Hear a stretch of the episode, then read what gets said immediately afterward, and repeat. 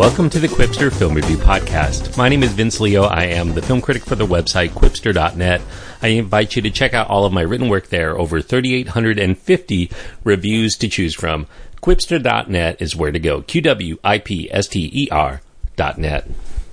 The Secret Life of Pets is the film I'm going to be reviewing. It is doing gangbusters at the box office. In fact, I guess it's the first film that's not based on a known property or a sequel that debuted with a hundred million dollars at the domestic and by domestic I mean the United States box office. It's an animated comedy. It's PG rated because of action and some rude humor. It runs 90 minutes. As this is an animated film, it's full of vocal talent, including Louis C.K., Eric Stonestreet, Kevin Hart, Jenny Slate, Ellie Kemper, Albert Brooks, Lake Bell, Hannibal Buress, Bobby Moynihan, Dana Carvey. The directors are Chris Renaud and Yarrow Cheney, and the screenplay is by Cinco Paul, Kevin Daurio, and Brian Lynch. You know, upon the first glance that you have of The Secret Life of Pets, if you've been watching the trailers, you would say this seems like it would be a takeoff on Pixar's Toy Story series. Instead of toys, we get pets here. As with Toy Story, when the humans are away, we see what they do. So the film shows the world of the individual hobbies of the pets, their collective adventures that they go through whenever they're alone. So now this sounds like it could be a winning premise, even if it's familiar. I mean, we like animals. They're all very cute and cuddly and there's a lot of jokes that can be mined here. Plus, all of these cute animal caricatures are voiced by some very funny top flight comedians like Louis C.K., Kevin Hart, Jenny Slate, Albert Brooks, as I mentioned. This should be a slam dunk for entertainment value by pretty much any measure, and I think that that's why it did so well going in. I think people had an anticipation that this was going to be another great animated features. Certainly, the animated features have been a lot better than the live action features that have come out so far this year. So, with summer heating up, you got to find something to take the kids to. So, indeed, I guess it is what you expect in that it's an amusing look at what pets do around the house while the humans are away. Although it's kind of a shame that that's not what the movie is about beyond the first 15 minutes, because the rest of the movie, at least up until the last five minutes, is a devolvement into the kind of animal misadventure type films that we've seen countless times before. Animals that get out of the house and then we have to follow them, try to find their way back home. And I think that the problem is that the secret life of pets is infused with a lot of disheartening side characters that are perpetuating cruel acts upon each other. This is a really bitter pill and really not that amusing in the slightest after a while.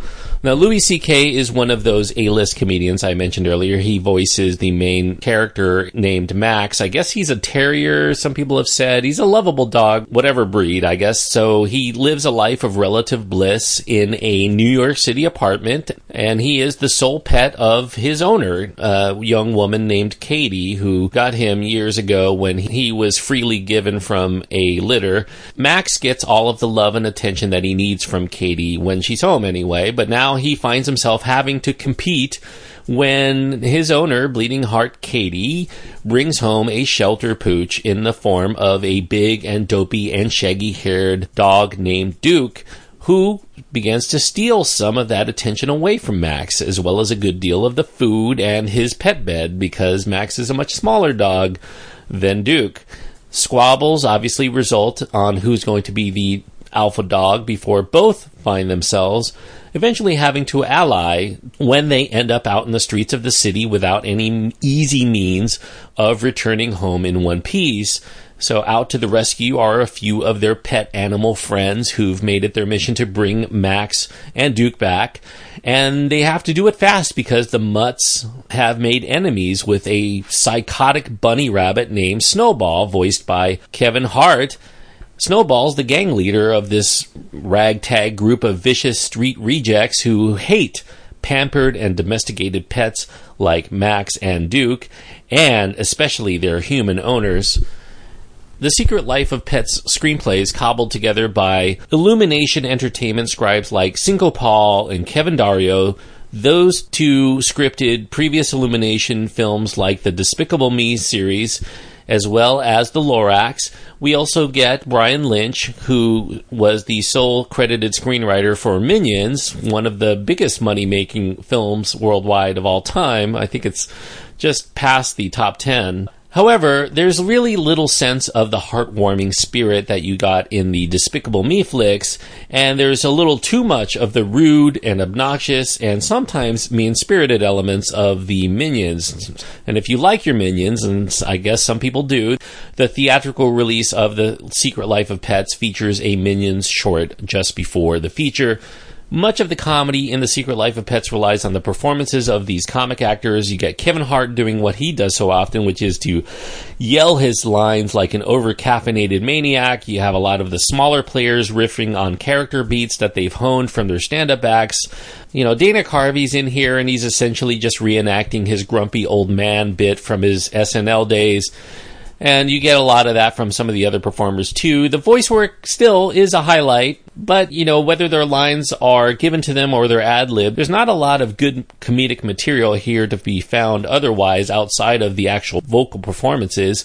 So the makers of the film have to rely mostly on a lot of frantic slapstick and a lot of vicious insults to try to provoke laughs from their audience. And the ones that do laugh are probably those who titter whenever they perceive anything being physically or verbally caustic occurring on the screen. I guess rude insults and a lot of uh, people bonking each other is just what it takes to get a lot of kids laughing. The Secret Life of Pets it does start well and it does end well. So there are o- funny opening scenes that introduce us to all of these various animal characters that we come to follow for the next 90 minutes there's also this wrap up that is kind of emotional in a certain way. It suggests that the symbiotic human and pet relationships are indeed something special in the lives of all involved. So if you're a pet owner, you'll like those last five minutes. However, it's not surprising that most of the trailers and the advertising material draws from those cute, clever, quirky scenes that probably tested very well with audiences. What you don't get to see in a lot of the ads are the 70 minutes or so of mediocrity that comes in between between these fun and very clever scenes, and it supplants the strong points with too many standard, ugly, ill advised confrontations between loud and antagonistic animals who are basically just bullies who are often seeking to maim and to murder and to consume one another.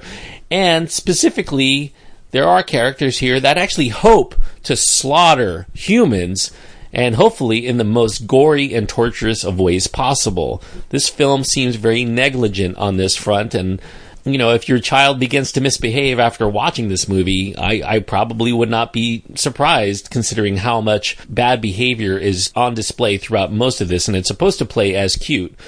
The film even, you know, encroaches into Pixar territory by dabbling with trying to be a little bit bittersweet because there is a death of a character in the film. We don't see the actual death, but we hear about it afterward. And that is handled so clumsily it makes you wonder why it's even in this film at all. It, you know, if this is not a lesson that can be learned for your child about love and loss, the only thing lost is the cause of this film because I really don't see any reason for it in this movie at all. It's just another thing that made me feel bad while watching it. So, if Illumination Entertainment cannot compete with Pixar in making lasting family films to entertain both young and old with warmth and mirth and those twinges of melancholy, then they should not so deliberately remind us of the fact that they cannot compete by lifting the very idea for their story from their Toy Story films. So, you know, by comparison, Pixar films are seemingly made by master chefs using the finest of ingredients possible while Illumination Entertainment's films seem like they're chain restaurant cooks tossing up cheap eats for those people who don't expect more than quick and easy consumption. The makers of this movie hope that deafening background music and noise, along with a lot of colorful, distraction filled ambiance, can make up for the fact that they're serving up substandard fare. The problem is that unlike the best restaurants in town, versus, you know, fast food, movie tickets cost the same price no matter what the end result, and that makes it pretty hard for me to recommend The Secret Life of Pets overseeing Finding Dory even if it's for a second time while it is still competing in the theaters. I'm giving Secret Life of Pets two and a half stars because I do think that it had the tools, it had the talent there to be a good winning film. Certainly you should have expected a much funnier movie than it ends up being, but it just, it falls short. It doesn't really come together. And the problem is there's just a little bit too much imbalance toward mean humor and not enough of that goodwill, of that really funny, clever, witty kind of material that you expect from the advertisements that you've seen. This really is a lot of Tom and Jerry type stuff. Animals trying to hit each other with objects and scratch each other and be mean to each other.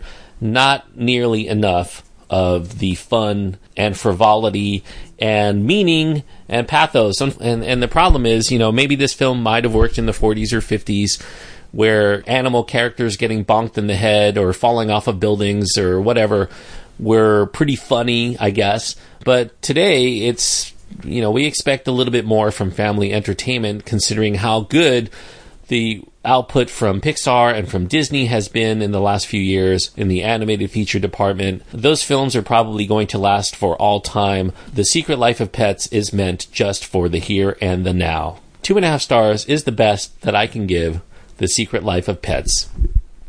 Thank you everyone for listening. I hope that you enjoyed this review. Click the subscribe button if you haven't done so already. Also, I want to let you know that if you want to support the show, the best way you can do that is by going to patreon.com slash qwipster and leaving a donation for the show. Every dollar of support that I get from you as the listener goes into continuing to fund this show. And if you want to support the show, but you don't want to do it monetarily, the best way that you can do so is by going to iTunes and leaving a review. That definitely helps get the word of mouth out there that's necessary to keep this film review show going. The Qwipster Film Review Podcast is the name of the show. Also, if you want to write to me, you can do so by going to my website. You can find my contact information there, as well as links to my Twitter feed and Facebook page. Go to qwipster.net, Q W I P S T E R.net.